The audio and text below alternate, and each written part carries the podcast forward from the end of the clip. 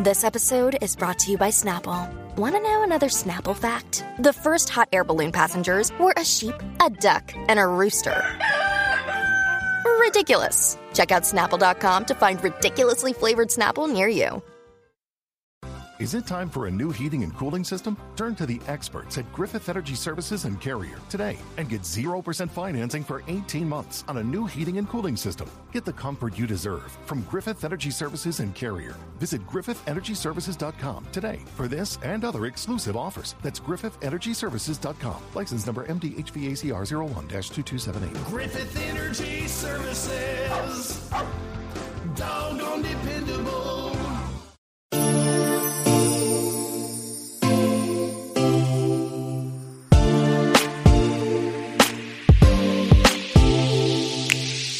Welcome to Is This Real Life? A Bravo podcast that relates the quirkiest aspects of reality TV to our own lives. I'm your host, Mandy Slutsker. Let's get to it.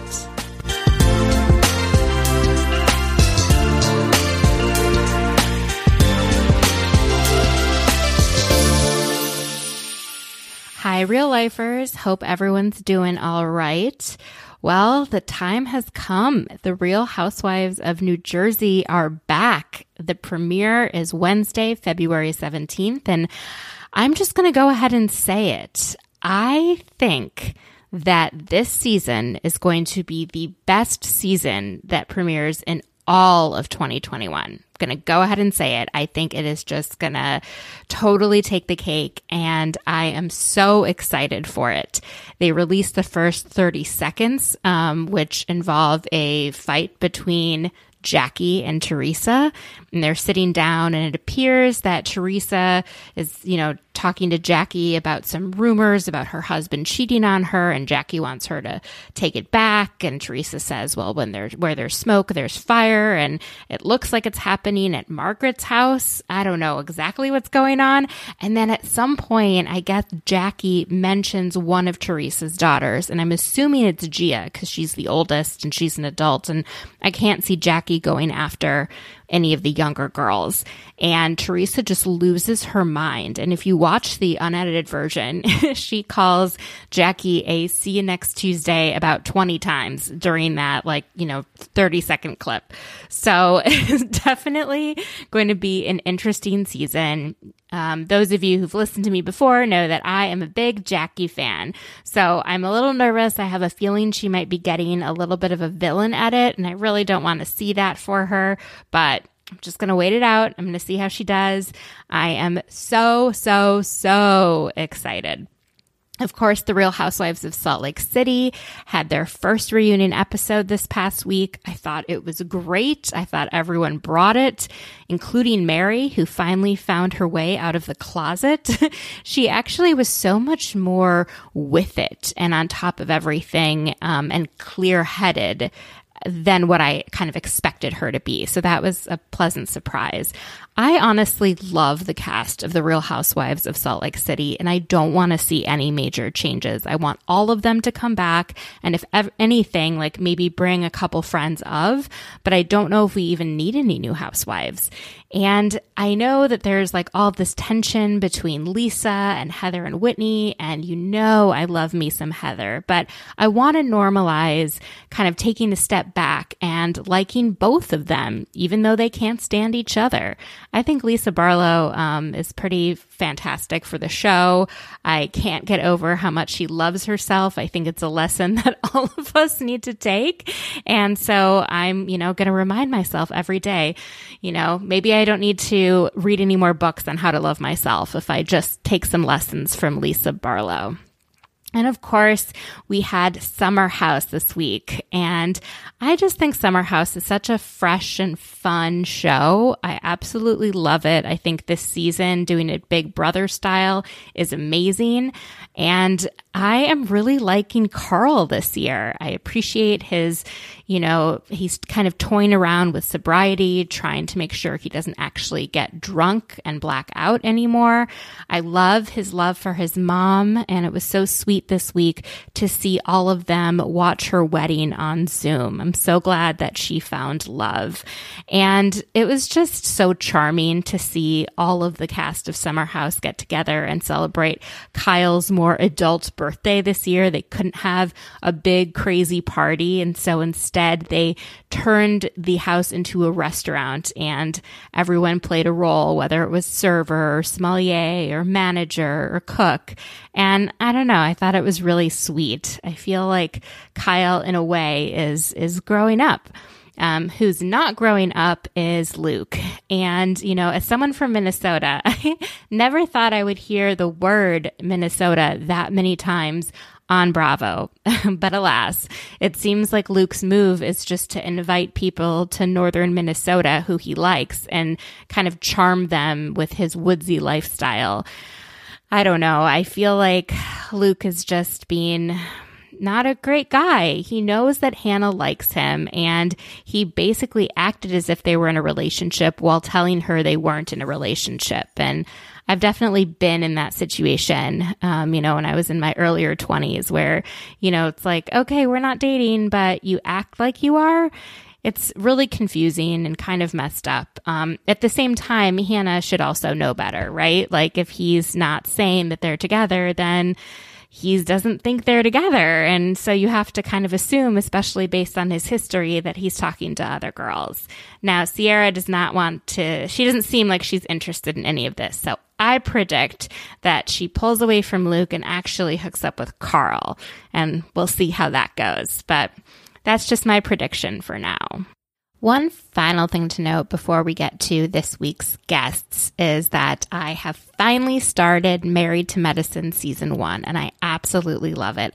I don't know what took me so long. I mean, I think I do. I knew that some of the doctors who are on the show are OBGYNs, and I knew fertility was going to be a topic that was discussed. And since I'm going through my own infertility situation, I just didn't want to watch the show because I thought it would be too triggering. Um, but it's been great. I love it. And it, I can't wait to catch up and actually be able to watch this current season, although it may take me a while. As for my own fertility journey, um, some of you who saw on Instagram this week, I did my third egg retrieval. So I did three different rounds of egg freezing, and I'm going to try for two more. So it's not been going great, but I guess I knew from the beginning that it was a bit of a long shot. So thanks for everyone's encouragement. I, I really appreciate it.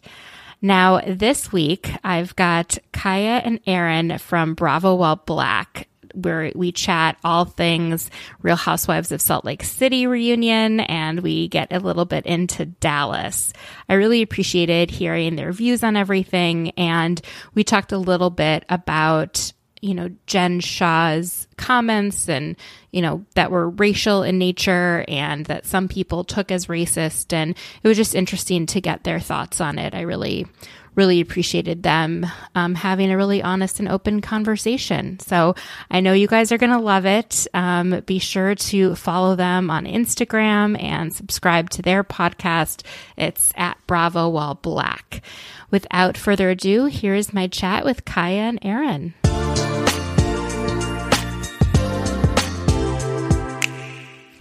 Hi, everyone. I'm here with Kaya and Aaron from Bravo While Black. We are here to discuss this week in Housewives and kind of how they became content creators. And how are you guys doing this week? We're amazing. Yeah. as, as good as it can be. Exactly. You know, you're blessed to be in South Florida because it has been a very cold week in the rest of the country. I I heard there was blizzards. You know, I've never personally seen snow like ever, like once. Not what?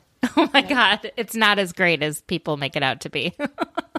it looks so fluffy and nice. I think that I would like the idea of snow better than actual snow, especially when you're snowed in.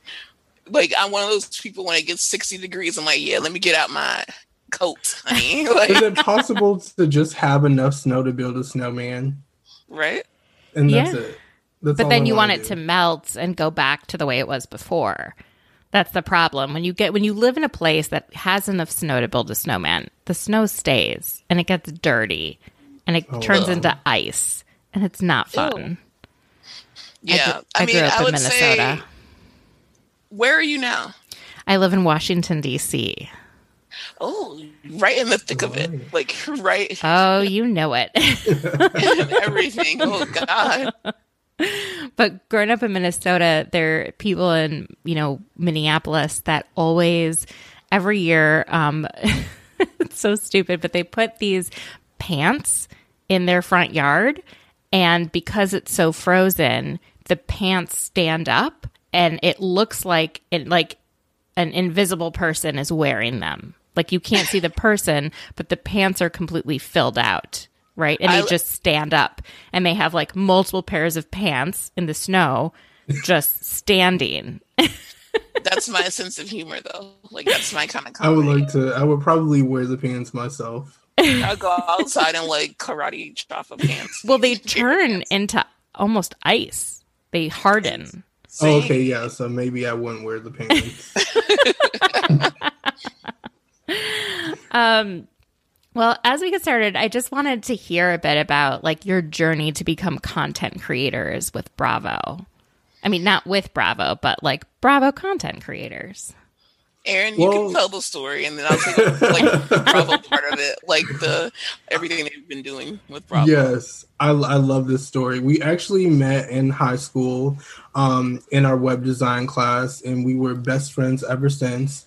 Um, over the summer, you know, during uh, the start of COVID, um, we pretty much were like, hey, you know, we're always talking about housewives, we're always talking about Bravo shows. So why not make a podcast about it and talk more shit? Um, can I say that? Is is this the place you can talk this? as much shit as you want. but yeah, you know, we decided we wanted to make a podcast, especially with all that was going on, and um, we wanted to bring the black perspective of these Bravo shows like Vanderpump Rules, you know, Housewives of Beverly Hills, um, Housewives of Atlanta. That's actually how we started. That's one of our favorite franchises. So you know, we just kind of did a rough draft episode, and then we took off from there. I love yeah, and uh, we we like there there would be a bunch of fan pages for Atlanta and Potomac.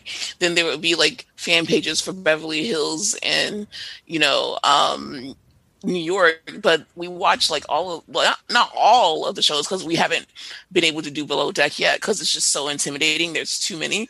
But we watch Atlanta, but we also watch Vanderpump Rules, and we're like, let's just bring the black perspective to the forefront of you know all of these fan pages and it's it's kind of hard because at first people didn't really know how to receive us because it's just so in your face it's like bravo while black but we definitely we want to talk to everyone and include everyone but we want to br- bring black voices and people of color to like the forefront because we're also watching these same shows Totally. How do you think Bravo has done over the last year or so in amplifying Black voices, including those of content creators? I think that they've done an amazing job. Actually, I know that people would say that they can do more, and of course, they can always do more, especially where they're at. And the biggest thing that they need to do is follow that Kelly girl over there in OC. So that's like the, you know, well, ideally. But other than that, I would say implementing these changes by bringing people of color to a cast, each cast basically, is amazing. And now they're recognizing the content creators uh, that actually make the shows important. And it, you know, at first we thought that it was just going to be a little bit of, oh, let's just put on a special, have Portia on on Watch What Happens Live, and then move on with their lives. But you know, they did the Instagram live, they did the Watch What Happens live, they did the amplifier voices, and then we were like, okay, let's see what they do. They continue to make changes to the cast over the last year, and now it's Black History Month, so you know, some people are just expecting just a post or something, but no, they're actually recognizing us and they took the time to have um, you know, members of the cast of certain shows shout out these black fan pages and they didn't try to put it you know um, just fan pages in general. They're specifically saying no these are black content creators. They're putting us at the forefront and they actually you know are actually trying to uh, not just notice us but with all the criticism that goes around from there's a lot of you know conservative people that follow bravo. They get a lot of hate comments because even when they were celebrating Black History Month, they had a bunch of hate comments. But they see that they have these hate comments, but they know they need to continue to do better. So, in addition to celebrating Black History Month, in addition to shouting out the content creators, they also um, did an Instagram live, an Amplifier Voices Instagram live with Cynthia, Contessa, Ebony K. Williams that joined Real Housewives of New York. They're continuing on with the promises that they made at NBC universal. In addition to you know donating money and making these changes. So obviously there's always room to work around and more to do but what they've done so far is more than what i honestly expected and that's a pleasant surprise for us especially because we put so much time putting these podcasts together making these memes promoting the shows. You know the shows don't move without people like you and people like uh steven and mani and um, raven and all of these people they're the ones, the tastemakers of Bravo, to tell you what shows to watch and what shows not to watch. So for them to actually like shout the black people out during Black History Month and continue to do that is such an amazing thing to see, especially when they get, you know, hate for it. Yeah. No, I I mean, what do you think, Aaron? I think the same thing. I think they're doing a great job, and and I honestly was very surprised to even see that we were shouted out along with Mani it was like surprise and by Dr. Heavenly too, which is like we love Married to Medicine, so that right. was incredible. On top of that, Dr. Heavenly is from Miami, uh, South Florida. You know, we're from the same area, so it was like a full circle moment. Um, and now they have the Bravo chat room, which is like all kinds of different perspectives. Um, and I, I love it. I think they're doing an amazing job. Yeah. I mean, I've been really impressed. I can't remember the name of the special that they did. It was in August. Do you guys know what I'm talking about? It was like the second amplifier voices thing. Yes. What, well, no, that was the one about voting. They did one in November. This was the first one. It was the like first one was amplifier voices. And I watched um, that with my stepmom, um, who you know grew up in rural Iowa and you know didn't have a whole lot of experience with black people or people that were different from her. And you know is just kind of n- new to this whole like black lives matter and it's confusing right? To someone who just kind of grew up in a you know bit of a bubble. And so we watched it together and she's like wow i didn't realize you know like when um who is it? I think it was gizelle was just talking about how her girls called her white because she's a lighter skinned black woman. And just the colorism issue within the black community was something she didn't know and the personal stories that everyone shared um, especially with the married to medicine doctors and like how their you know people speak about their patients when they think there's not a black person around was you know she was like oh my god.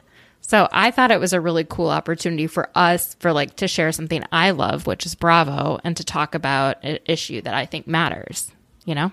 Yeah, like that's that was definitely i guess the the point of it like yeah. not only you know to have these people who are used to just bravo programming you know bravo took the opportunity to step out of you know entertaining reality and go mm-hmm. into real reality which is something that they don't do like they don't do it and, like the world moves tragedies happen but bravo always just stayed bravo they're not a channel that actually you know interrupts programming to talk about things of the world but this was just so important that they had to um, you know, put that together. And I think that they did an amazing job of that. And, you know, they also had Braunwyn, who was more than willing to learn and go through that journey and just get be honest and be uncomfortable mm-hmm. so you know making people uncomfortable was the purpose, and I think it opened up the the conversation. Me and Aaron were talking about it. Like it's just good to um, from both sides. Yeah, I I just think that the fact that they're encouraging conversation is awesome. You know, I'm looking at not to compare Bravo, but you know ABC and the Bachelor franchise and what they're dealing with right now with um, some racism and racist situations that a former contestant was involved in, and um, then having Chris Harrison go on um, I forgot what show extra. and extra and you know kind of talk down to Rachel Lindsay. It was just really just poorly. A mess. It's it's shitty. And so I see how, you know, Bravo's not perfect, but I see that they're trying and it just seems like night and day. And it's it's also really good to see that Bravo Bravo celebrities are, are like go through this because I think sometimes just watching these shows, we don't really think about, you know, if if they go through this kind of stuff because we're so we want to see them having fun. We want to see them, you know, going to parties and doing all this kinds of stuff, all these kinds of stuff. But it's it was it's really good to see. Definitely. Well, shall we get into this week in Housewives? of course. Let's dive into the Salt Lake City reunion part 1. I'm so excited to get your guys' thoughts. First off, the fashion. What what who were your top dressed? Lisa is definitely my top. I don't know. It's simple, but she overdid it with the spray tan. Her hand was completely brown. Okay. Lisa was almost my color. And I was like, hold on, girl. But she looked amazing. I feel like she's the one who doesn't have like the Botox and fillers and all that stuff. Like her style is very like simple. And all season, I think Lisa's killed it in the fashion game. Meredith, of course, had her moments, and at the reunion, she looked good, but she looked very uncomfortable. like she looked be- she looked better than she did during the season. Mary looked better during than she did during the season. It was more simple. It was toned down. It was a bronze piece, um, but she looked uncomfortable, and Meredith looked uncomfortable also, um, even though she looked good. So I feel like the one who, you know, killed it with the fashion and was able to like breathe was definitely Lisa. Yeah, she she did look the most comfortable out of all of them. I'd say my favorite look though, um, if they stand still, is Meredith. Yeah, she was snatched and like yeah. pushed up and everything. she looked great. They all looked pretty good. I really liked Mary's dress and her makeup. And I didn't when I first saw the pictures, I was like, oh, it's okay. But when I saw her makeup up close in HD and like the eyeshadow colors that she had, it was gorgeous.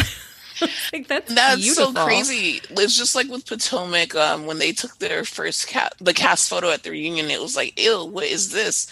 But then on video, it was it translated very totally. well. And I feel like with Salt Lake City, they didn't look too bad. Like like I thought Potomac was going to look, but um, when it was on video, they also looked better they were definitely serving. And as far as the reunion itself, I think that Mary came alive. Like she oh, had, yeah. and she didn't she didn't realize that she was serving. Like she didn't realize she was really having these iconic moments.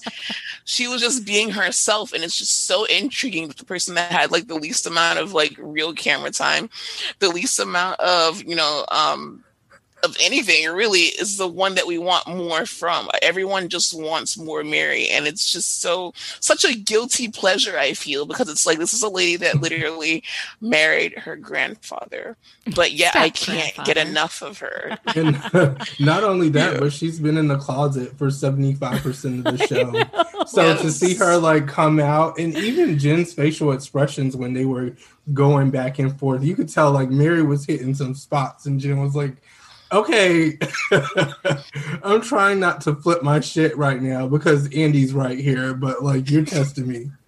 Oh, I feel like Jen definitely had to take some sort of benzodiazepine to be able to get through that. She was so she was, chill. Yeah, it, it was scary. like I'm like, what's gonna happen? Like, when is smiling. she gonna She's freak like, the fuck out? I feel like the one thread collectively through this first um, you know, episode of the reunion was the jealousy that some of the women have for how Heather has been um, kind of taken in by fans. Fans love Heather, right? They also seem to like Mary a lot. And I think Lisa and Jen thought they would be fan favorites. And so I see them being kind of annoyed at the reception that Heather's getting. You know, right out the gate, Andy mentions that Rihanna, Rihanna. DM'd Heather, and you they like they pan in on Lisa. Lisa's face. it's like, oh, honey, like you know, let Heather have her day yeah, everyone loves um, Heather. I, I, feel like I'm more of a, a, Lisa fan. Like if I had to choose between the two, but I feel like Heather is just more relatable when it comes to like in real life. You can see yourself like hanging out with mm-hmm. her, but Lisa, as she was presented on the show, was presented as a mean girl at first, and then after she was uh, after the mean girl portion was kind of like brushed over.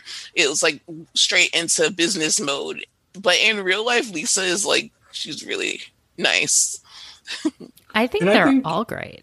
Yeah, and I think Heather is a great friend. Like that's that's really why I, I like to her and I can like I like her and I can relate to her because I think she goes out her way for her friends even when they like do her wrong, you know, because she's put in a lot of shit that she doesn't necessarily want to be in.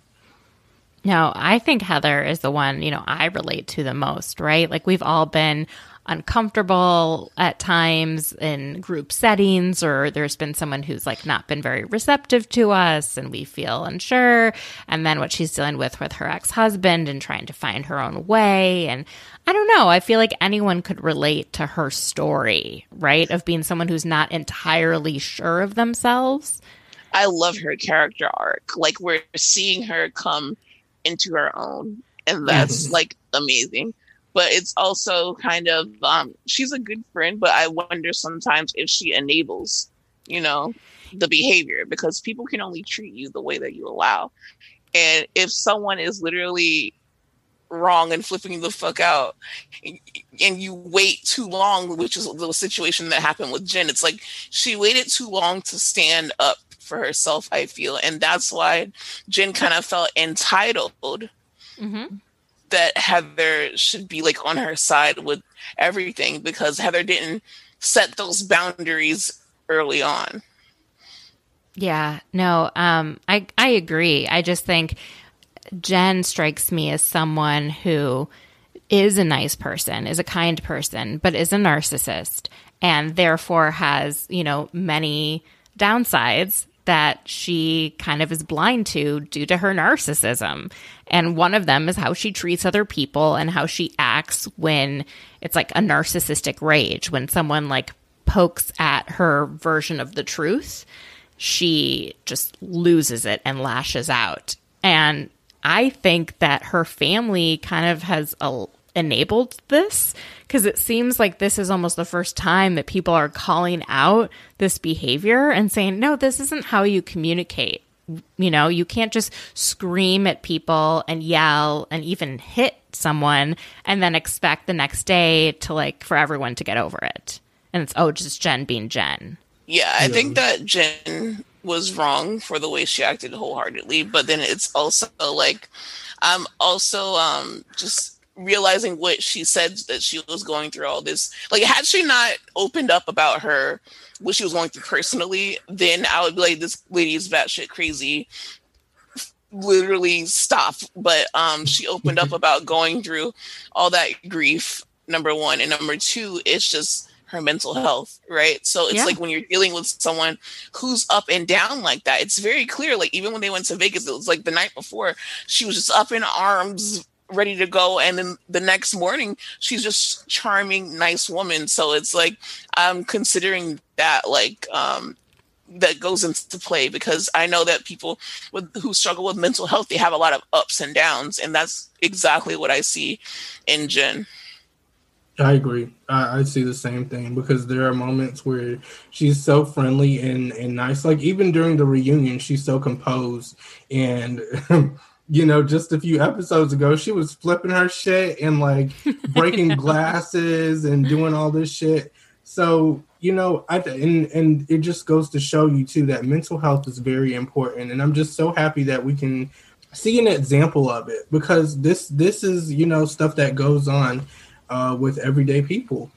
Yeah, and Definitely. she even opened up as like a woman of color. Like people of color really have a hard time talking about mental health. Mm-hmm. So for her to bring that to that platform and it's like, okay, now I understand how like why you are the way you are. It doesn't make you right and it doesn't mm-hmm. make yeah. me, you know, not make you atone for how you act, but it's I have that in consideration. Totally. I just think, you know, it's an it explains it, it doesn't excuse it right? So it exactly. explains her yep. behavior. Exactly. And so I hope that she takes time to actually apologize for it and because everyone now can see the pain she was going through. But I think, you know, Heather in particular really deserves an apology. Oh, absolutely. Oh my yeah. God. She deserved an apology since like a year ago. Season. Before, yeah, like when they were filming, like when when she walked her out of the the club and she's like, Yes, listen, you have a lot of emotions. And she was just like, you know, consoling her. She she she needed an apology that day. And I, I right. do understand how Heather feels like maybe that apology that she gave her on the reunion wasn't enough because uh, Heather, you know, she's she's good friends with Jen, so she knows when Jen is passionate about something, and I think she was looking for a more passionate response. So hopefully, you know, if Jen, you know, is on season two, we get to see that because I believe Jen's capable of doing it. I do and I too. believe she will. I do. Yeah, too. and also like you know, sometimes she needs a redemption season. Sometimes people yes. just need a redemption season. Totally. Like season two, we want to see. I don't know. I'm going to ask you, what do you want to see in season two? But like in season two, we want to see more of Mary. We want to see Jen have that you know redemption. We want to see Heather get her groove back and go on more dates because I'm living for her. You know, finding a man and all that. Um, we want to see less of Brooks. We want to see um more of. Meredith and Seth's, you know, cute relationship and just building that relationship back together, you know, that marriage and everything. But I definitely want to know who that dude was that she was dating because that was so interesting that even Lisa didn't know that her friend was She's dating like, a guy. Me? yeah, I I commented on that a few weeks ago where I feel like just the impression I get from watching the show, and I don't know these people obviously, is that Lisa and Meredith, while close, talk about surface level things. And when it comes to things that really matter, I think um, they both hold things in. Maybe they only share with their partner. Maybe they don't share with all their close friends. You know, I, I don't know. But it's just, I would be upset if I had a friend not tell me something really major that was going on in their life. Because you know i not to make it about me but like i would think you know if i was lisa like do you think you couldn't open up to me? Am i someone that you don't trust? Like i would keep your secret. I wouldn't share it you know? So Additionally, it's like you have me out here defending you, and I don't know all the tea. Like, excuse me, yeah, you at least need to tell me because even if I want to lie for you, bitch, I need to know what the fuck's going on. Right, definitely. and I, I also think that it's, it's she was, you know, looking on on her her end of it. I think that it's it's kind of you don't want to really talk about it because maybe she didn't want it to get out to her husband. Because I think once you start telling they're they're on a show at the end of the day. You know you don't know who's going to pick up on footage or who's going to say something to somebody. You know the camera might run the cameraman might run back and tell one of the other ladies and then your shit's all out there. So it's like this is obviously something that she didn't want anybody to know and that she wanted to keep under wraps. Definitely. I think, you know, these women always go into these shows thinking that there are certain things they can keep private. And they learn mm-hmm. throughout the course of doing it that there is nothing that is sacred and nothing that won't be brought up. Now, it felt to me a little bit, just hear me out, that Jen was sort of digging on shit from everyone to use as leverage for moving stories along. I think she is, you know, she knows the art of housewives and she wanted to I, I know that she behaves this way and kind of has outbursts. That's kind of who she is. But I think she also knows that she's creating drama for a storyline. And it's interesting to me that she was called out by different people throughout the season. And then at the reunion, where Meredith said, you know, she took a video of me smoking without my knowledge or consent, like to use later. And I just found that fascinating. I mean, Jen yeah. said she didn't do it. we didn't see it, child. So it. I can only go by any, what I saw. You know, I we don't have any proof. Now I'm assuming she was smoking pot, not a cigarette, because why else would why would anyone care? Hmm. That's what I'm confused about. Also, it's like, is it is it weed or is it uh, just a cigarette? But either yeah. either of those is not a big deal. But then also, I'm like, oh, we're in Utah, we're Mormon. Yeah. That's a scandal if you are token on the smoking. So I think that it's definitely weed. For and sure. Some people were pointing out that there were scenes that Meredith appeared that she was high. Totally. And I'm like, what? Like I didn't realize any of this. And I'm like, I want to go back through the season. That's why she wanted to disengage. Thank you. I was just about to say maybe yeah. that's why she was disengaging because she's like, I'm not. I'm not my high. I'm not. I'm too high for this. So funny. I have to know your guys' thoughts though on the Meredith versus Jen of it all. So like Meredith v. Jen, especially as it relates to Brooks. Now, my take on it is twofold. I feel like Brooks put himself out there. He did confessionals, therefore he got paid for this. And so whatever reception he gets, he gets, right? At the same time, I also understand that if you're a parent, you don't want another cast member, you know, shitting on your kid. so I can kind of see both. What do you guys think? I think that Brooke is a man and he should be referred to as a man because he's 20 when he was filming he's 21 now. He decided that he wanted to be a friend of or whatever his, his position may be. So if you are filming confessionals you are commenting on grown women business you are including yourself in storyline therefore you mm-hmm. will be talked about. And also what you what he picked with that whole saw my vagina situation i didn't i didn't i didn't know that he saw her vagina but if he did then i guess i would believe him. But it's like um why are you making such a big deal of this? So it's just like i feel it, i know that i would be mad if someone was talking about my child but at the same time i put my child in the position to you know advertise his gucci tracksuits or whatever he wants to call those. So he's going to have to deal with the reception of what he's doing in the storylines and in real life so it's fair game because I don't think that um, you know Meredith obviously wanted her son seeing Jen's vagina, but I think you know that comes with Sorry, what's so funny. yeah, I think that just comes with you know the the territory you're filming, and this is a grown ass woman show about grown women doing grown women stuff, and you know they sometimes they get drunk, sometimes they get a little wild.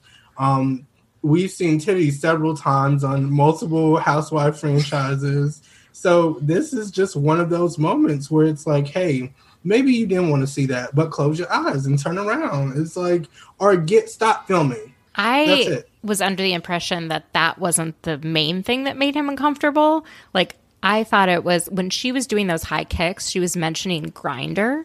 And so I thought she was like talking to him, like trying to talk to him, like, yeah, I know what the gays are up to. Like, let's chat about your Grindr profile and things that maybe he just didn't want to talk about in front of his mother or he didn't want to talk about with his mother's friend. That I feel like, you know, I could see him being uncomfortable mm-hmm. with that.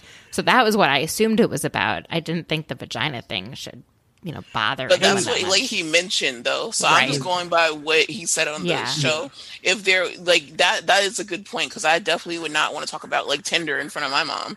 Right. So um, I understand that, but then I would also yeah. realize that listen, if I want to sell these suits, then I'm gonna have to start some shit. I'm gonna have and, to start some shit. I'm gonna have to talk about that. you know? And that's exactly what he did because those suits sure as fuck sold out and you know what? Go, go ahead, but don't think that you're exempt from it because you are uh, you know, an offspring. You're a grown man and you decided that you wanted to be on the show. So be on the show.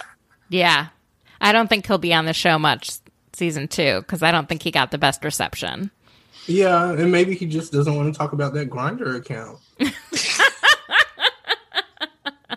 I mean, I don't blame him though, like because that can get yeah. kind of wild and crazy. Yeah.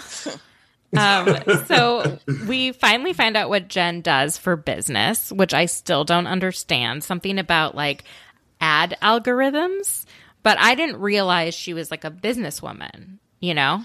I didn't either until like Jen is just so she's so good at just you want to know about her. You don't give a fuck what she does at all. You just want to know about the person. So I didn't even care. I was just like, okay, so they live in a Chalet. Her husband's a coach, but keep talking. Like I just wanted her to keep talking because they're so obsessed with her and serving looks and all that stuff um, you know, even when she was wrong, it was just entertaining to see. But I can be like, yo, she was wrong, period.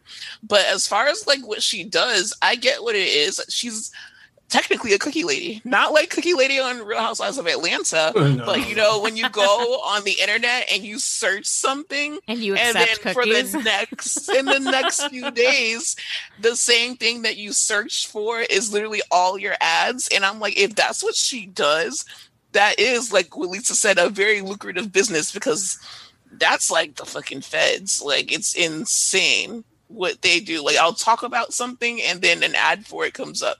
So if she's in that business, that woman is making bank.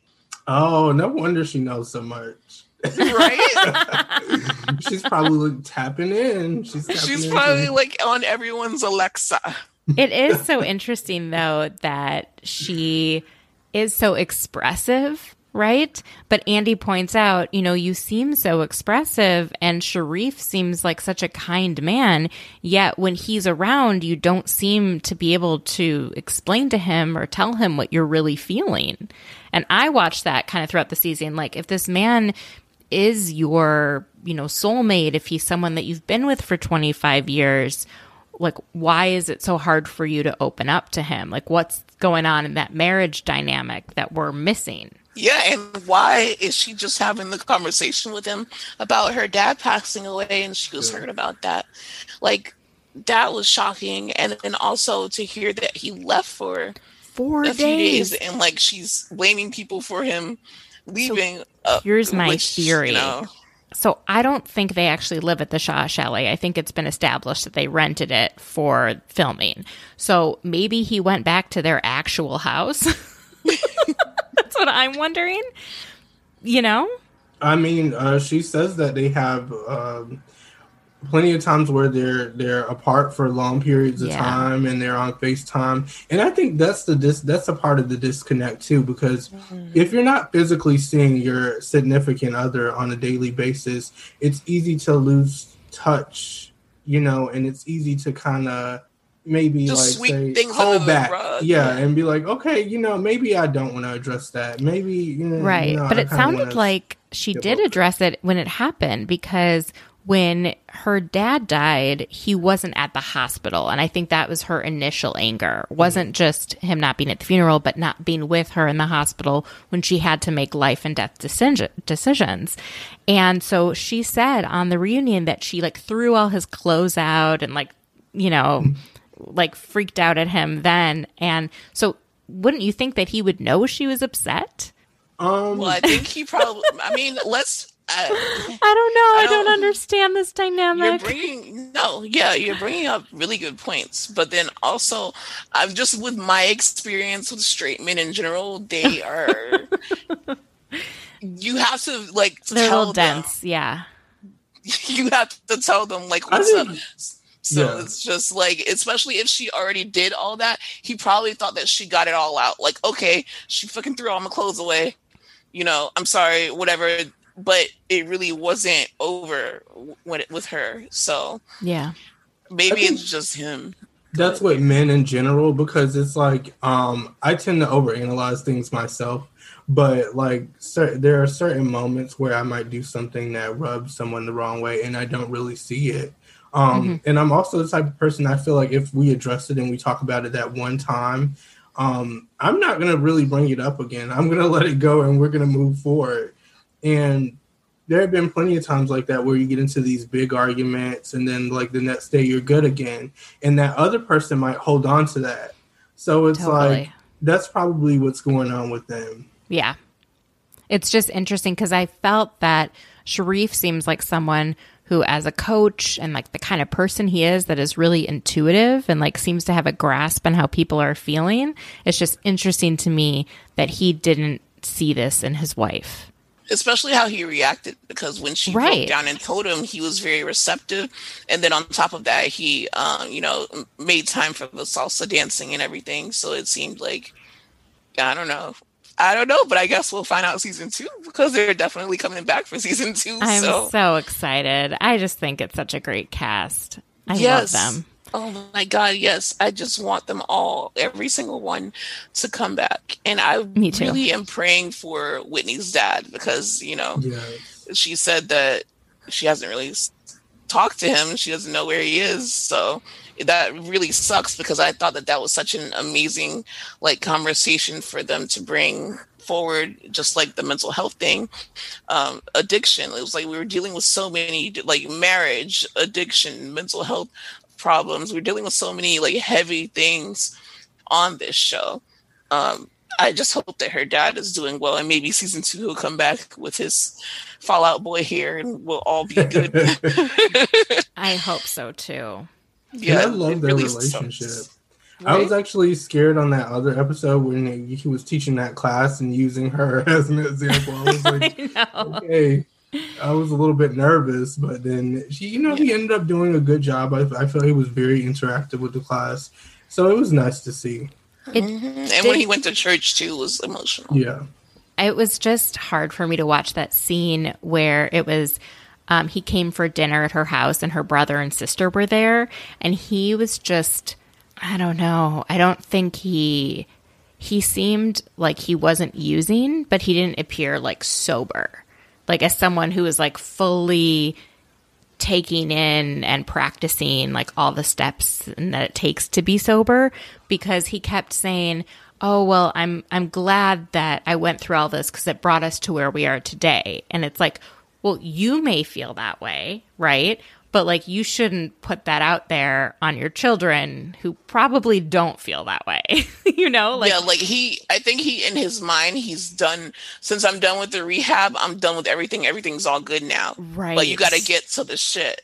Yeah. And they didn't get to the shit.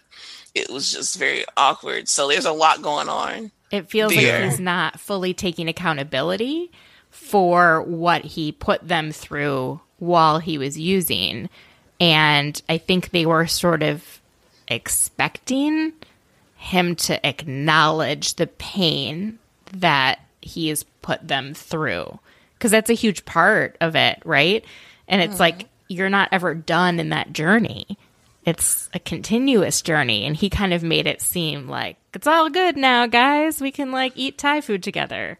And I also think that conversation is a little bit awkward to have on camera. Like yeah. you're being filmed and this is going to be on TV and everybody is going to see this. So he might be like, hey, can we eat our food? And let's talk about this, like maybe when the camera crew isn't in the room.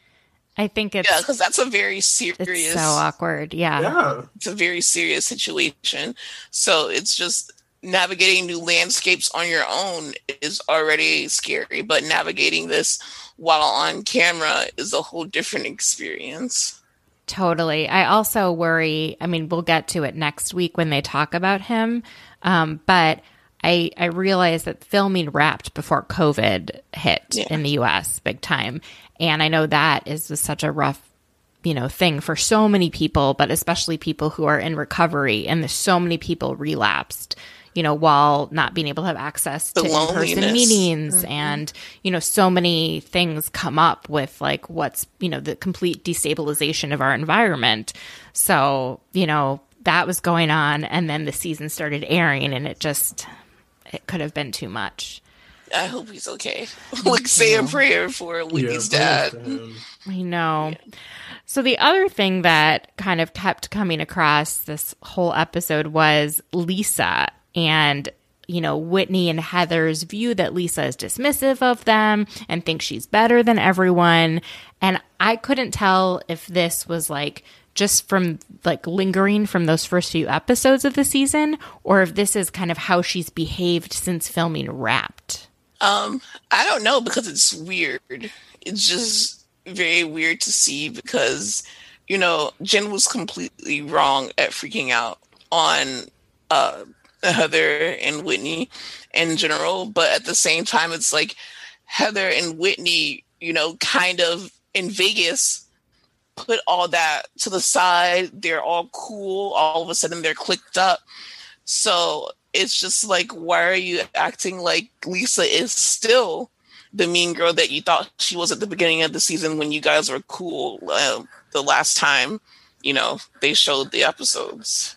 It's interesting because I don't know when Whitney was asked this. If it, I think it was on Watch What Happens Live, and they're like, you know, do you feel like your relationship with her, you know, you said you trusted her, and she was like, well, at the time I thought that, but afterwards I found out that she was trying to, her and Jen were conspiring against me. Mm, yeah, I didn't watch it, but that that could be a factor, or it could just be from like you know, as we watch the episodes, they're watching the episodes, they're tweeting, mm-hmm. they're shit talking, we're tweeting, we're shit talking, like all these things culminate and like make those feelings maybe like reappear. It's so interesting though, because I loved like watching Lisa throughout. Like I started to like her more. In the beginning, I wasn't that into her.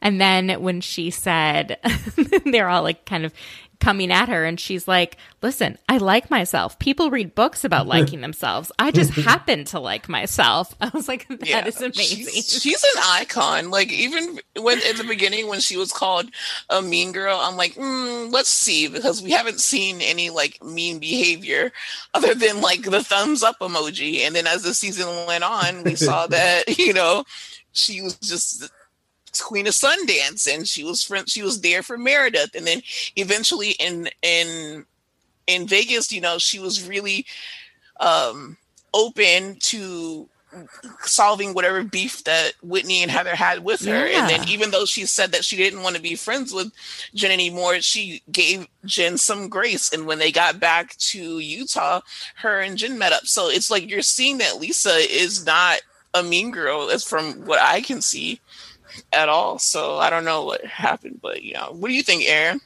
Yeah, I don't see Lisa as a mean girl. I think sometimes Lisa can be is in denial a word like I want to use. Maybe she's in her own world. Yeah, right? but she's in her own world. I don't think she really sees what everyone else sees because she's like, "What are you talking about? This is just me. This is who I am." And I genuinely think that's just who she is. Um, and maybe people are taking it the wrong way or maybe it could be coming across as a bit stuck up or like like uh Miri said she has a stick in her ass. you know, um but I think that's just her personality and who she is. She's a positive person, you know. I've I've talked to Lisa yeah, we talk to we talk to Lisa and often, think, and she's really nice. Like she, nice. when she that same confidence. Oh, I'm just going to give you all the teas. We have her on our podcast very soon. Um, but like even outside of the podcast, we kind of talked to her. She checked on us. She instills that same confidence that she has. She gives it to you, and she makes yeah. you think like, yo, you know what? You have to have confidence. You can do it. See the cup is half full and not half empty. And it's kind of like what you saw um, when she gave grace to Jen. Like mm-hmm. that's how she is like in real life. But even on TV, you can see that yes, she's confident, but I don't think that she's cocky. She doesn't seem that she thinks that she's better than anyone because she's not putting anyone down. Like she has her shady moments, like at the reunion, oh, yeah. like when you got yeah. that outfit or whatever, and I told you that you can borrow.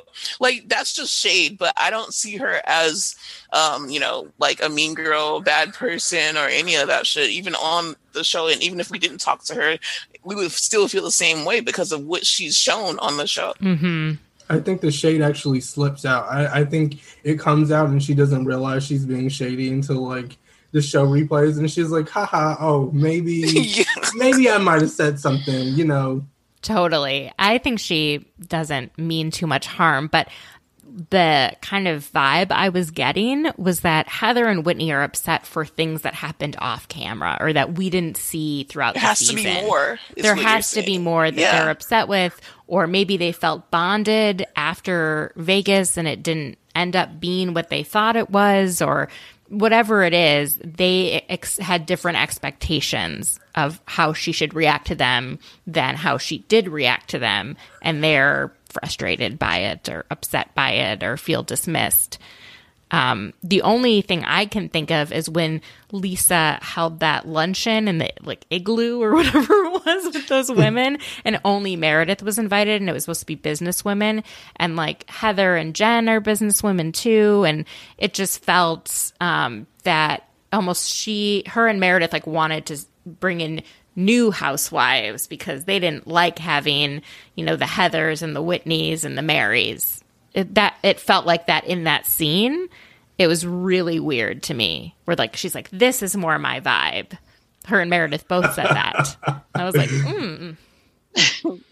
I don't I didn't get that, but I definitely feel like there has to be I think that these women know that they're filming a show. Yeah. Like they know that they're filming a show. They know it's their first season. They know they got to create some kind of drama. They know they got to keep the show moving. So I think that you know they have to you know give those moments where it's like a feud and whose team are you going to be on and all that. So that's how I felt like that was. They kind of like tried to um not.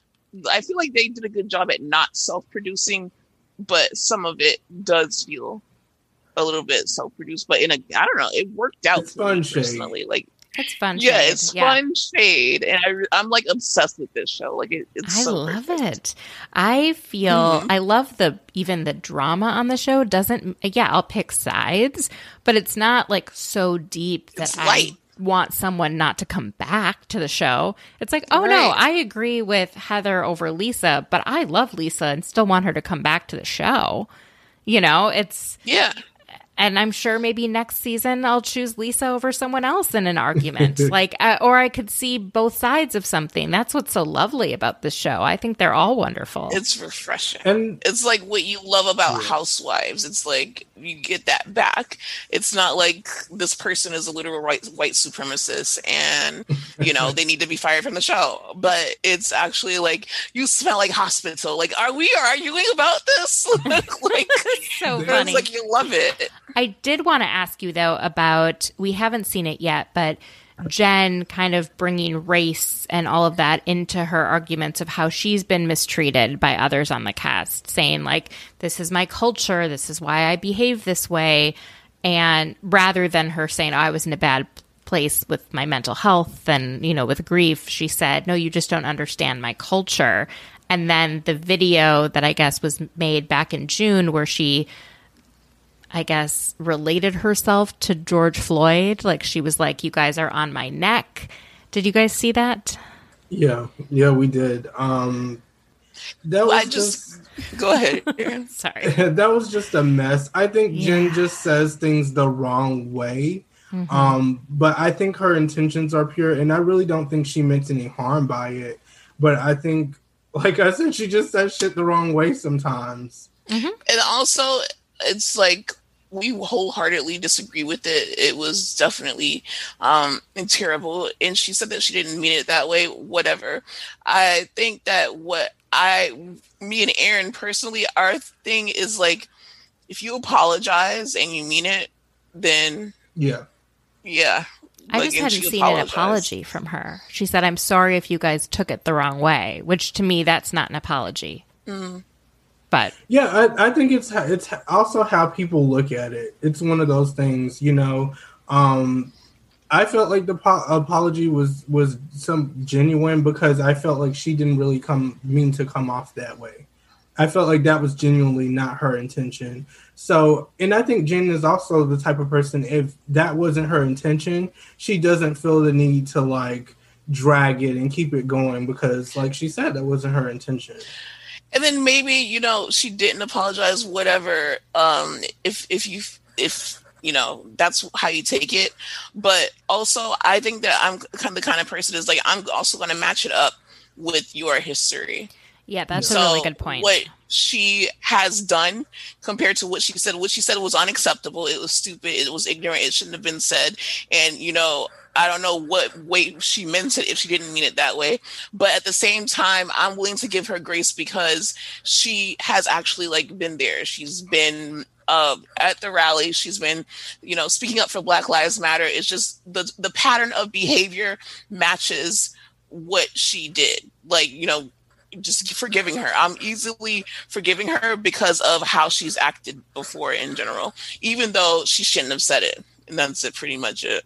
That's totally fair. You know, everyone has a right to their opinion on this. I just was interested in yours. Yeah, we appreciate it because it's it's very controversial. it is very controversial. it's it's, it's, very, complicated. You know, Taria has a yeah. lot of opinions from what else is going on, and you know she and that's really our cousin, and we love yeah, her. We love her. You know, we'll you know and... that's the thing. And I think also like what I don't like. Uh, not I'm not talking about you. I'm talking about like people like social media in general is that they expect all black people to act a certain way or feel a no. certain way. And it's like I feel like Taria, she can continue and she can mm-hmm. go on, go ham and feel the way that she wants to. And I completely respect that. And you know, I understand why she feels that way. But then us, since we're not going so ham, people want us to go harder. And it's like just let black people have their own separate opinions. Totally. No, it's odd because it's like I will talk about these things like when they happen, but sometimes it's like it's not about my community. So I don't, you know, the apologies aren't geared towards me. So it's not really up to me to decide whether or not they were good en- enough, you know, with things like that, like with what happened in Vanderpump Rules. And it's like, well, that apology really isn't for me. So I don't need to get, judge whether or not it was like you know, that's why sufficient. I wasn't like so forgiving with that Schroeder girl because of her history. And when she apologized, it just and the, the way that she acted after her quote unquote apology, she went straight into yeah. baby mode. So it didn't feel genuine. Whereas Jen Shah, she's been showing up and showing out and she understands the struggle because of not the struggle of being a black person or a black woman, but because of her children, because of her husband, and what she's done in the past. Whereas you compare it to someone like Schroeder, where she has a pattern of racism and continues after to be racially ins- insensitive. Mm-hmm. Yeah, no, that's really interesting. Yeah. So sorry, that was a really intense issue. um, moving on to that's why we're here. Like, let's, let's but let's go. go into some. So let's go down to Dallas, and I want to get your thoughts on Dr. Tiffany Moon and how these white women in Dallas are approaching this new woman who's Chinese American, a doctor, and just totally not someone who they normally spend time with, as is very apparent to seeing kind of the culture clash I feel like we're seeing on Dallas, which really culminated this week. For sure. I think that Kameron needs to shut up. like, I think that my opinion is simple. Yeah. yeah. My opinion is simple with that. Like Kameron just needs to literally shut up. You cannot tell people when to and when not to be offended, especially when you had so much to say about LeeAnne, who was rightfully um, fired for her racially insensitive um, words, and that she just Kam, Kameron just needs to stop. Brandi should not have cried and made everything about her. It's like you are were the one who were saying racist shit. Why are you crying? It's like why did Tiffany have to kind of like tiptoe around her and to explain like her experiences and Brandi decided that she was going to cry about it. But you know, I guess that's what do you expect from Dallas? Like all these yeah. people in Dallas is just like what else should I expect from that? But I love what Tiffany is doing. I love that she is not taking any shit and um yeah, Dallas is not really one of those franchises that I expect a lot from. I'm kind of surprised that it's still on, honestly. Yeah. Same. I really liked it. You know, season maybe two, three, and two and three. I really liked it. Four was mm-hmm. eh. And so I was kind of shocked it was back. But I'm really right. disappointed that Tiffany and Kam aren't friends because I feel like in some world they are meant to be friends. Their love of Hermes, their, I don't even know how to pronounce that.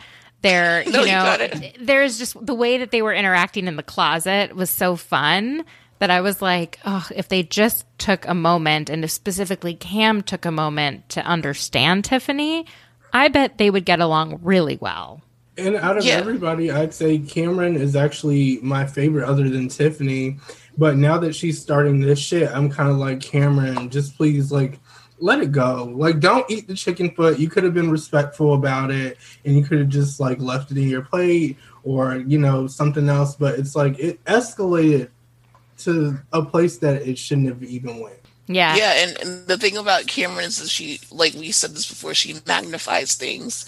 Like she takes little things that she could let go and then makes it 10 times bigger, but then she doesn't realize how shitty it makes her look.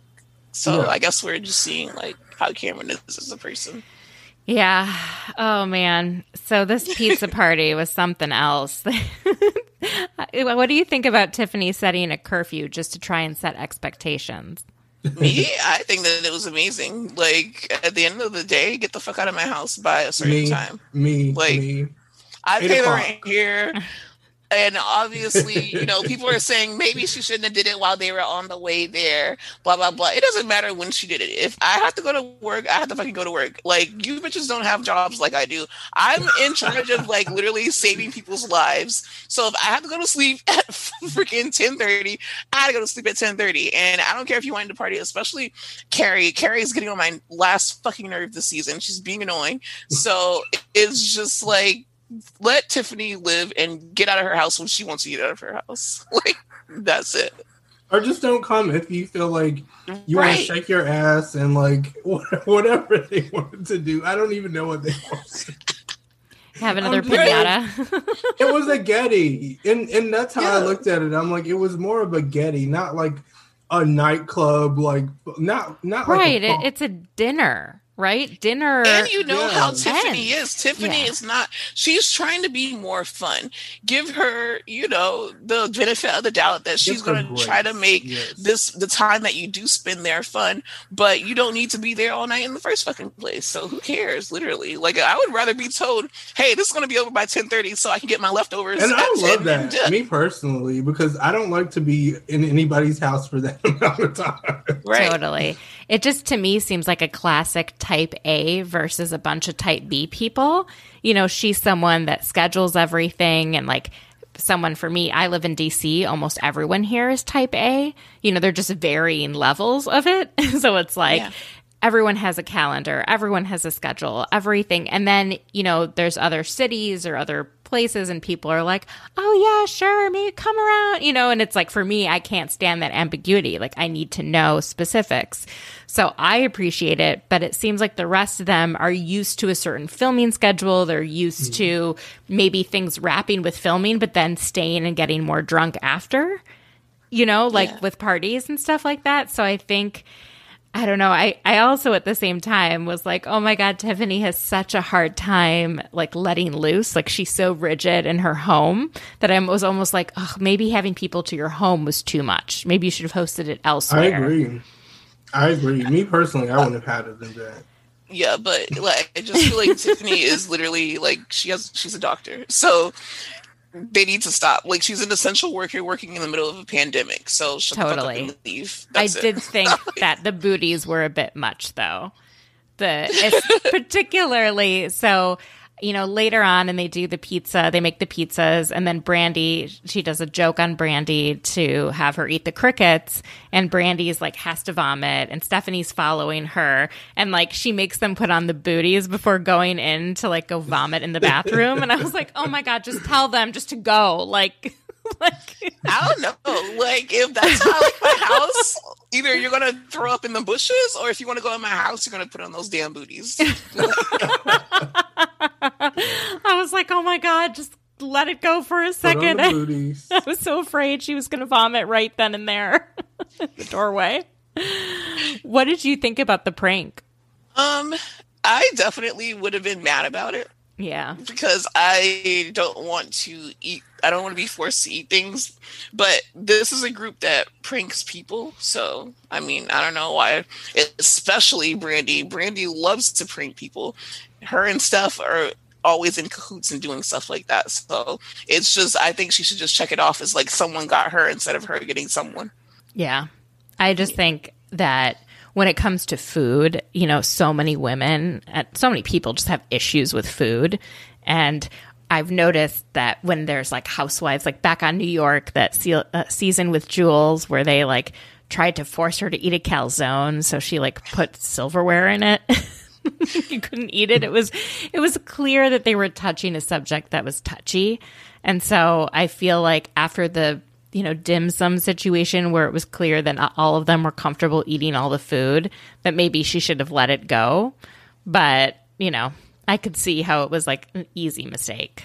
Yeah, I see. I definitely see both sides of it because I yeah. personally would have been mad, but I'm not the kind of person that pranks around like that. So maybe she thought, hey, yeah. maybe she watched the other seasons and saw how they would like to play with fucking dog poop and do all these crazy antics, and she just yeah, wanted to join in. And they want to say that sh- she has a stick in her ass. Like, well, I'll show you the stick. How about you eat these damn crickets, bitch? And that was pretty much it. and then Kary, it's so interesting to me that all the women on the show, most of them seem to really like Kary, but the viewers do not right? And it's, I don't remember the last time that there was a housewife that was really well liked by the other housewives and kind of they treated that wife as as like an integral part of their group, but the viewers just weren't having it. Like I can't think of a time. Yeah, uh, I liked Kary like when she first came and like she took them to Mexico and she was just trying to explain about her culture. It was like refreshing to get out of Texas for a minute. But this season, she's too much for me. I don't like it. She's, it's just yeah. it's it's way way way too much. I like her daughter better. I feel like maybe we should just replace her with her daughter. Both of them that we've seen. I think Tiffany should just move to Married to Medicine and they should just cancel Dallas. Yeah. Aaron is the first to cancel a show. he wants to cancel. He's done with Southern Charm. Yeah. And now he's done with Dallas. Wait, you're done with Southern Charm? Oh yes, the regular. Yeah. Not not Nola. No, I'm talking regular. about the regular. Oh, okay, yeah. The I thought they one. had an okay season. No. I didn't. It was it was terrible. It was, it was really of following Kathryn around, trying to make her apologize to people that she should have automatically apologized for. Yeah. For and then yeah, and it made Leva seem like she was just trying to you know be a cancelly kind of person it was definitely a terrible season in my opinion. It's like I wanted to know more about Leva's home life. I wanted to know more about Venita. I want to know more about the other Madison. You know, the Madison and Austin drama was okay because that's a point yeah. that they needed. But the rest of it, it was very catered to Kathryn, and everyone's protecting Kathryn. And she, the whole season was trying to get her to apologize. So that was completely shitty. It can go. Yeah, no, that's interesting. I I felt like it at least allowed viewers and it forced the cast to address something that they would not have addressed otherwise. And I feel like it set up for a much better next season because I think they were almost like trying out some of the new people, specifically Venita and the Madison who's in charge of Gwen's. So I felt like, okay, this was just sort of like a palate cleanser season to like get into maybe some better stuff down the road. I mean, I, I genuinely hope so. Like, I would love to see um, change, and I would love to see a better uh, season if they bring it back. I, I'd be open to watching it again, but it just has to be different. Yeah. it's the best way I can put it. It just has to be different. It was just an awkward season with like how short it was and they were trying to get so many different things done. It was only like 8 episodes. And yeah, I didn't like I thought they did Leva dirty in the editing. Um because yeah. she I mean, I'm really interested to see another season cuz I want to see the restaurant industry try and you know, get back with after COVID and what was it like trying to keep restaurants and bars open as a business person during this pandemic. And hopefully, you know, when they start filming again, the pandemic won't be as bad and we'll get to see that. But, you know, I find that she fascinating. Just going over the Southern Charm, New Orleans, that we need to bring back. I and know we could have we could have the good ones from Southern because honestly, Thomas is a horrible person. He should never be on a show he ever shouldn't again. Have been on that at, at all. all. But I hate to say it, it was better when he was on the show because we live for that drama. They built the show around Thomas and Kathryn. They're trying to make Madison the new Thomas and Catherine, and it's not working. So the show was just completely shitty. and it, it's insane. It, like it's I am so interested though in this like Madison, Jay Cutler, Kristin Cavallari, A Rod, like Austin yeah. Circle. Like it's so juicy, you know? Yeah, only if I if I feel like if A Rod is on there uh, and where J Lo comes and like beats Madison's ass, something something dramatic has to happen for me to want this show to come back. Wait, okay, if J Lo, okay, wait, if J Lo joins, if J Lo joins, Aaron is interested I'm in uncanceling it. Okay, and I I like to you know I like to see it. Oh, I love J Lo. I still can't get over that she just shouted, "Let's get loud" in the middle of her. Let's get loud. oh man. Okay, so back to Dallas. Um, I can't get over how they keep dragging out Kary's 50th birthday. Like, if you forgot the pinata at the birthday, that's it. Like, don't bring a pinata to Tiffany's house and make them hang it in a tree. It's not her birthday anymore, and she needs to go home. She really like, is frustrated. I think the last time I felt there was this sort of universal feeling around a housewife was Teddi Mellencamp. Yeah, like everyone was just like, please go. And she left. But I feel like as long as Bravo asks Kary back, she's going to come back. Um, and like, I don't think that I don't I don't see Bravo following Kary because they want to continue this whole like diversity train thing. But so we're gonna have to like. Carrie kind of strikes me. This might sound judgmental as like the kind of immigrant, and you know, I'm a daughter of an immigrant, like who is like, well, I went about it the right way. Like I came here the right way, and I worked my way, and kind of puts down um, people of other nationalities or other people of her nationality that maybe came undocumented. Like. I don't know. I get this weird. She's very much. She fits in the cast of Dallas, and that's all I'll say. Yeah, if you know what I mean. I am annoyed at most of her storylines, particularly the fact like if how long ago did she marry her second husband?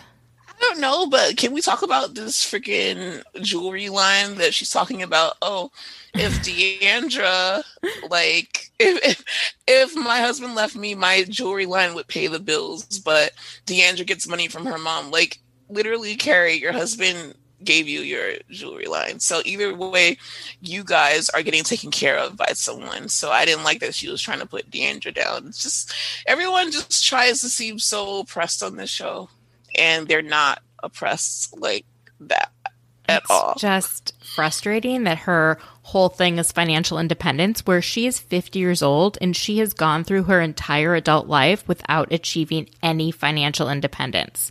So, why now? And then, why is it other people's fault that she hasn't achieved that?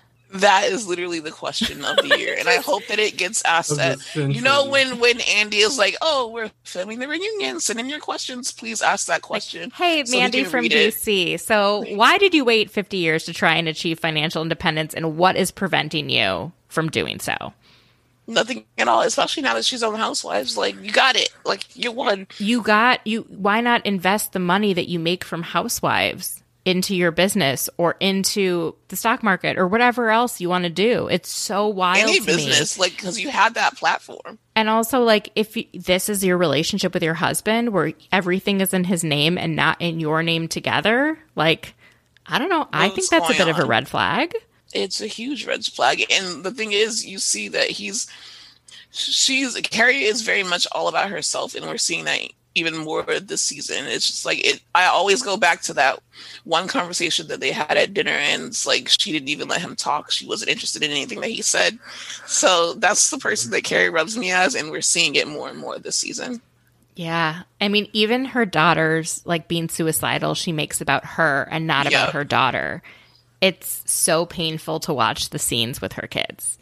Yeah literally eh, I, I, it's like in any at any other situation if she brought that up then i would feel sympathy for her but in that situation where she was going back and forth with another minority because usually she can just be like oh you know i'm mexican but you're with, and I'm Chinese. And that's why I love that back and forth because it's like, yeah, you're not going to use that excuse because we're both you know, kind of have a minority like background. So fucking let's get into it. And then she's like, "Oh, well, my daughter is suicidal." And now it's like, "Well, you you use that." It's like a pissing contest of like who's got the most shit going on.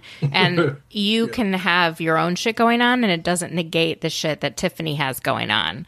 And right. so just the lack of respect and um, difficulty that I like I think they don't realize how difficult it is to be, you know, first season on a show, to be someone who's a minority and everyone else is white, and then to be a doctor in the middle of a pandemic. Like they're basically they're just not being understanding. Now, with D'Andra, it's so odd because I find myself being so frustrated with Kary that I'm siding with D'Andra even though yeah. like I just That's, never expected I'm, I'm that.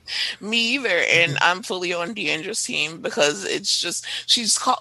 Kary is like D'Andra's so selfish. All she does is talk about herself, and it's like Kary, you literally brought a fucking pinata, pinata to a pizza party and you made it about well, yourself. She didn't bring it. It was it was Kam. Well, she was very yeah. much into the idea yes. of it. Yeah, you're right. But she makes everything about herself. That's what I'm just trying to say. I don't yeah. know. It's, Dallas it's, is one of those shows that is just a filler show, and it's like this is the most that we've talked about it. Honestly. So, what are you most excited show. about on Bravo? Or is it Married to Medicine? Is it New Jersey coming back? Is it the stripper gate in, in Atlanta? it's definitely the stripper gate in Atlanta. So we're waiting for that. Shit. What do you like, think happens? Like, is it really Porsha and Tanya, and then Tanya stops filming? Like, is that what happens? Mm. Is it a sort of Denise situation? What's your theory, Aaron? Um, I feel like it has to be Porsha and Tanya. I don't see really anybody else. Um, I don't think that they actually have sex with the stripper though. I think yeah, yeah, but I, yeah, I don't think, on. I don't think it's it's anything that intense. I just don't see any of them doing anything that intense, especially Tanya. You know, I know she's she has her her own things going on in her marriage and you well, know her engagement have... her engagement that's been going on for seven or eight years. Oh yeah, yeah, exactly. But why would she stop filming? I like Tanya. Um, maybe they were talking shit about her. Maybe. no, yeah, like she stopped filming because Kenya spread the rumor that yeah. her and Porsha fucked the stripper, and that's why she stopped filming. Yeah. And, and like, I'm done with like, this. um, I'm not losing my fiance on this, even if yeah. we aren't going to get married. And she doesn't need the money, so that's the yeah. difference. It's like you can't go too far with someone who doesn't need the money. That's when you get someone like Denise Richards It's like, I don't need this money. I'm going to go. Uh, the I'm hearing Beverly Hills. That's what I'm most excited about, honestly. Really? Beverly Hills coming back, and I'm hearing that Garcelle is now the target, which Lisa Rinna already warned her that she was going to be the target of the season two. And it's like you, you guys better tread lightly because Garcelle is another person who doesn't need the fucking money. So if you're going to go ham, make sure it's something you know petty because she'll walk away at any moment. I know. I'm really excited to see Garcelle and Sutton's friendship. There's all these like pictures of them on Instagram, and Sutton I find it so cute. Good. I love Sutton. I didn't like her in the beginning, and I grew yes. to really like her. Yeah, because she's so unproblematic. I mean, yeah, it's more just like she's someone who I can't, I don't understand. Like, I can't tell if she's like kind of being like, is she pretending to be 14 or 70? Like it's like it's just she can be so juvenile in how she like dresses and acts, but then you know is also such an old like an old soul in other ways. Yeah, I totally agree. Well, I definitely yeah. Thank you guys so much for being on. Tell everyone where they can find your podcast, where they can find you on Instagram. You can well, find us first on, of all, we want to mm-hmm. thank you for inviting us on yeah. the podcast. oh my god, I've been after, I've been looking you. forward yeah, to yeah. this. we had such a good time. But go ahead, Aaron, too. Oh yes, yes, and thank you again. I want to make that clear too. Thanks for saying that, KO. We uh, really appreciate you inviting us on. We love having conversations, even the difficult ones. Yeah. Um, even if we get some shit for it, it's okay. Yeah. Um, you know, that's just that comes with the territory. and we're ready to be on Bravo. That just should show Andy Cohen right here, right now. Um, and you can find us on Bravo While Black, and that's on Instagram, that's Twitter. Um, you can search for our podcast, Bravo While Black, and also our Patreon, patreon.com um, slash Bravo While Black. Yeah, guys, if you like us, the best thing you can do is literally subscribe to our Patreon. It starts at five dollars. We would really appreciate it, especially if you are into amplifying Black voices and continuing on that road. Because I see that it's gotten unpopular to continue that, but we actually really found a great community to talk with people like Mandy about Bravo and things like that. And we kind of want to make this our lifestyle. So it would be amazing if you guys could, you know, um, subscribe to our Patreon. If you can't, a free way to support us is to just leave a five star review on our podcast just to keep us up and popping and give us a follow on Instagram. Thank you so much. love much. it. Love it. I love your branding too. It's so smart. I'm trying to figure out how to have the same branding across everything. I'm trying to consolidate my social media. So take the cue from you guys. randomly, like in Yeah. the middle of the night, like 3 a.m. or 4 a.m. And you're gonna be Yeah, like, and you have to write it down or put it in your notes on your phone. Put it in the notes app, like uh, because I do. That's how ideas come to me, and then I have to put it in the notes app because I will forget it. So it's gonna come to you. It'll come to me one day. Well, thank you guys so much. You're welcome. Bye.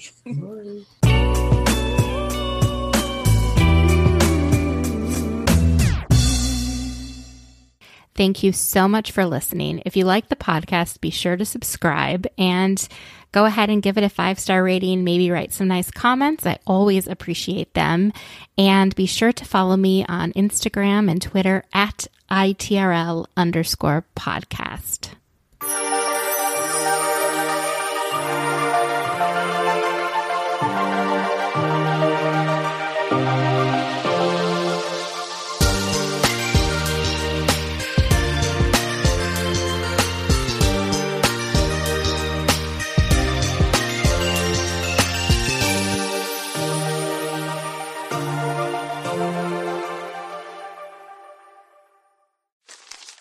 Me, me, me, me, me, but also you.